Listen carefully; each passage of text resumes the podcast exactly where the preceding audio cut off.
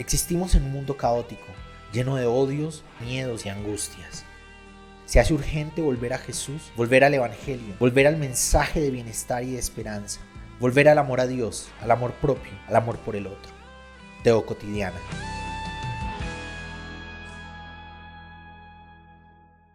Una de las enseñanzas que busco con constancia interiorizar de Jesús es su insistencia en que podamos ver a Dios y el reino de Dios y ah, podamos encontrarnos con lo divino en los escenarios de la vida cotidiana, en el día a día, en lo que hacemos, en lo que somos, en lo que vemos, en lo que escuchamos, en la experiencia de los sentidos.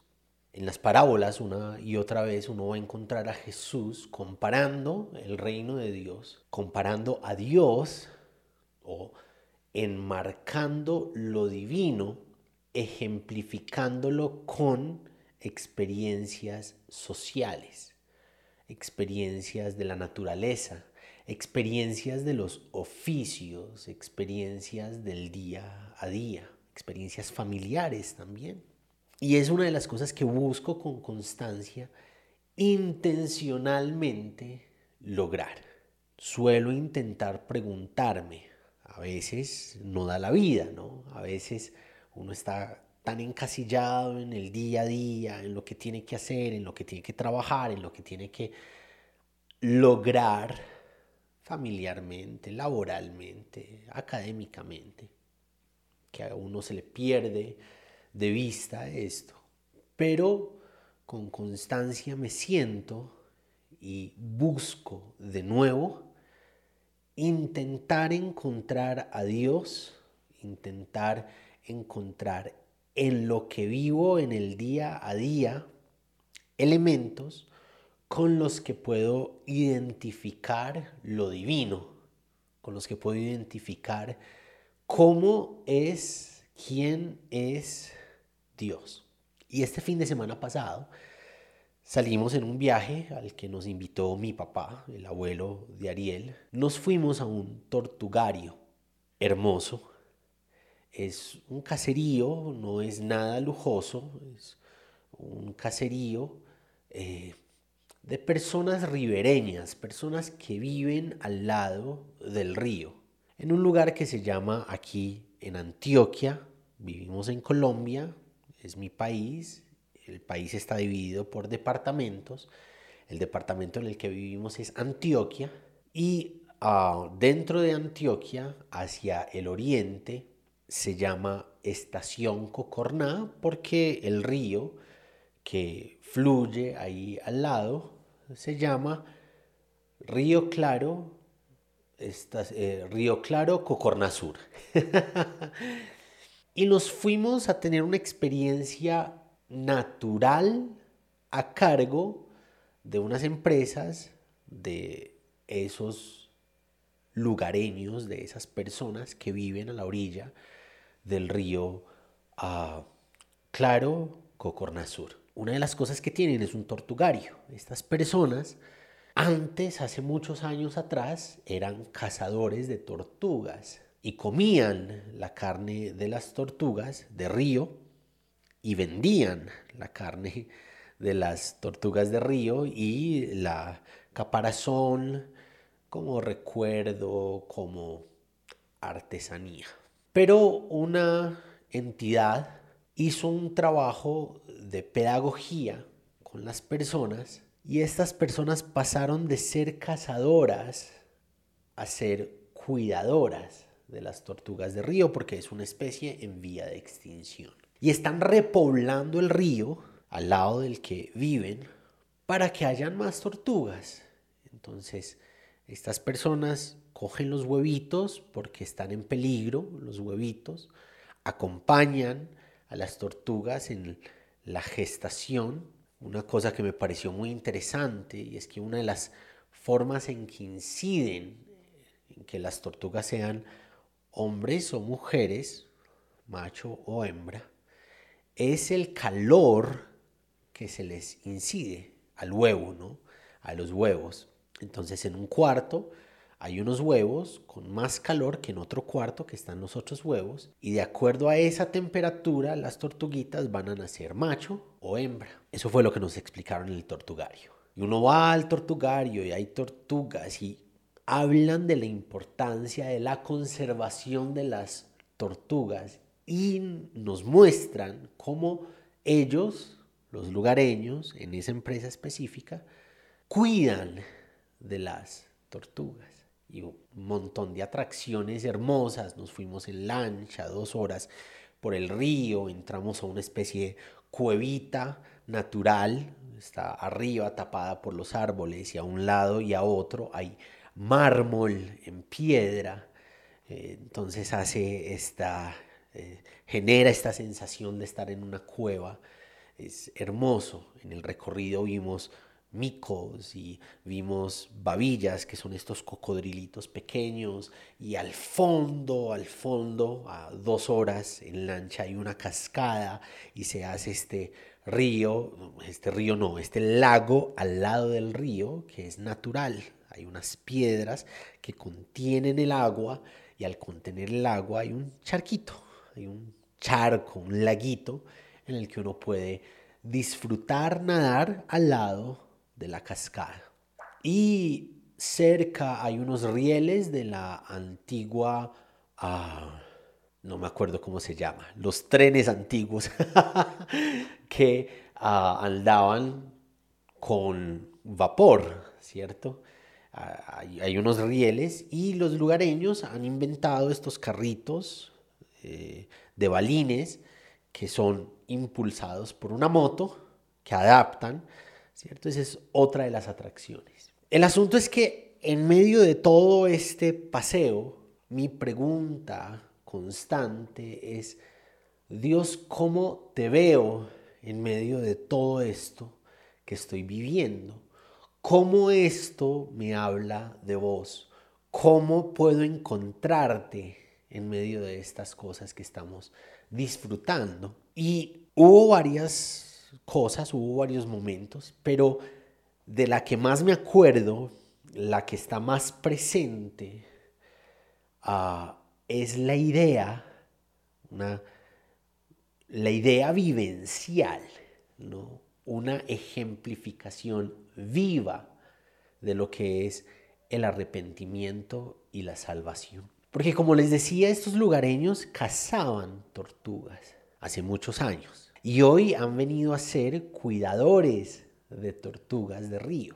Ha habido un proceso, eso no fue de la noche a la mañana, las tortugas hacían parte de la economía local, hacía parte de la gastronomía local, era parte de lo que comían en la semana era tortuga, parte de lo que vendían a otras personas que venían a visitar era tortuga, pero llegaron, han caído en la cuenta a través de un proceso pedagógico que tardó años, han caído en la cuenta de la importancia de las tortugas de río y de conservarlas en el lugar al que pertenecen.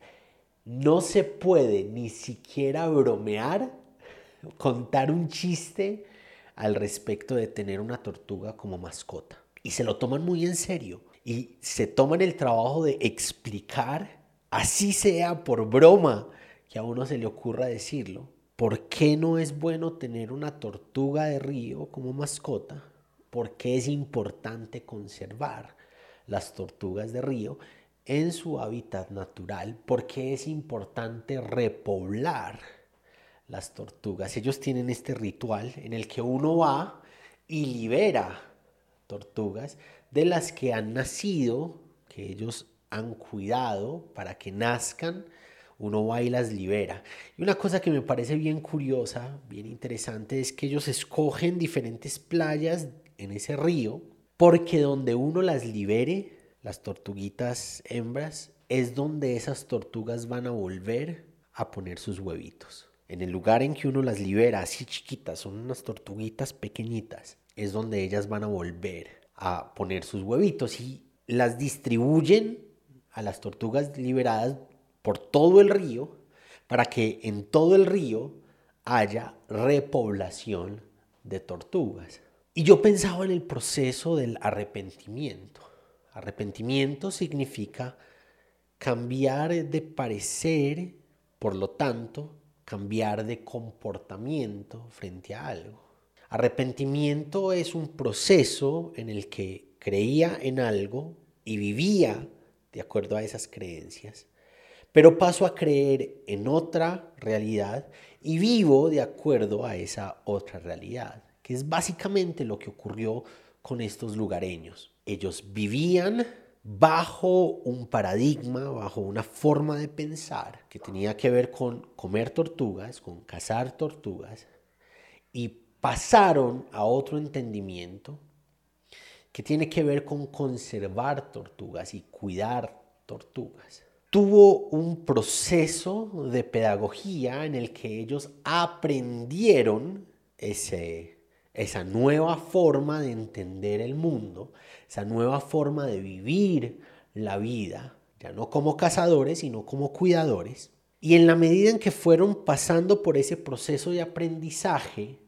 interiorizaron esa nueva vida y se han convertido en replicadores, se han convertido en personas que enseñan una vida nueva al respecto de las tortugas, basada en cuidar, atender, repoblar. Estas personas se arrepintieron, pasaron de ser cazadoras a ser cuidadoras. Y mucho de eso tiene que ver con nuestro arrepentimiento pasar de vivir una vida sin el amor del Evangelio, sin el reino de Dios que nos enseña Jesús en todo lo que Jesús es, fue como persona y es hoy. En todo el proceso de humanidad del logos divino, porque solemos cometer el error de enfrascar, encasillar la obra del Evangelio en una suerte de aplicación mística, teológica, sino en esa idea de la cruz como algo más allá, algo galáctico, algo ah, sobrenatural. Y la obra del Evangelio sí tiene que ver con la cruz, pero pasa por todas las etapas y el desarrollo y la realidad vivida por el crucificado. Y el arrepentimiento tiene que ver con aprender la vida del reino de Dios, interiorizar la vida del reino de Dios, que no es otra cosa que todo lo que Jesús en su vida y en su obra y en su muerte y en su resurrección nos ejemplifica y replicar la vida del reino de Dios en nuestra forma de vivir, en nuestra forma de ser, en nuestra forma de actuar. Se trata de pasar de ser no amorosos, no empáticos, no solidarios, se trata de pasar de vivir una vida en la búsqueda constante de estar por encima de los demás de alguna manera, espiritualmente, económicamente, intelectualmente, a vivir una vida de servicio, de amor, de empatía, de solidaridad y de acompañamiento del otro. Pasar de ser cazadores a ser cuidadores. Pasar de ser... a asesinos de tortugas a ser conservadores de las tortugas, pasar de ser no amorosos a ser amorosos, pasar de ser no solidarios a ser solidarios, pasar de ser no empáticos a sí ser empáticos, pasar de segregar y de señalar a unos, rechazarlos, a aceptar, acercar a las personas que históricamente hemos dejado por fuera. El arrepentimiento no es esta cosa que nos compra la salvación. Más bien la salvación es lo que logramos disfrutar cuando cambiamos de parecer, cambiamos nuestra forma de entender la vida, cambiamos nuestra forma de actuar frente a la vida y logramos vivir la salvación desde el reino de Dios. La salvación, por ejemplo, en estas personas que tomamos como ejemplo del paseo familiar es que ahora son conservadores. La especie en vía de extinción, ellos están aportando para que deje de ser una especie en vía de extinción y sea una, especie repoblada por todo el río en, en el que ellos habitan. La salvación es que la lógica natural de las especies en la región vuelve a su cauce, vuelve a ser la salvación es que estas personas se convirtieron en personas que enseñan la importancia de las tortugas, la importancia de la conservación de las tortugas, la importancia de cuidar a las tortugas, la importancia de cuidar el medio ambiente. Hay una realidad de salvación en estas personas, que no es la salvación nuestra cristiana que tenemos en mente, pero que nos enseña mucho sobre la salvación cristiana a la que apunta el reino de Dios. Porque es que Jesús no promete una salvación venidera frente a las necesidades específicas de las personas en el aquí y en el ahora. Jesús no le dice a la mujer con flujo de sangre, ah, después de morir cuando resucites, cuando estemos allá en el otro reino, en las calles de oro y en el mar de cristal, no vas a tener flujo de sangre. Él actúa aquí. Él da pan y pescado al hambre de aquí. Él no dice, síganme escuchando. Cuando se mueran allá arriba, van a tener todo el pan y todo el pescado que quieran. Él sana aquí, da esperanza aquí, brinda oportunidades de resiliencia, de reconciliación aquí. No es como que los lugareños lleguen y digan, no, cuando todo esto se acabe, cuando haya otra realidad mística, vamos a tener todas las tortugas que matamos.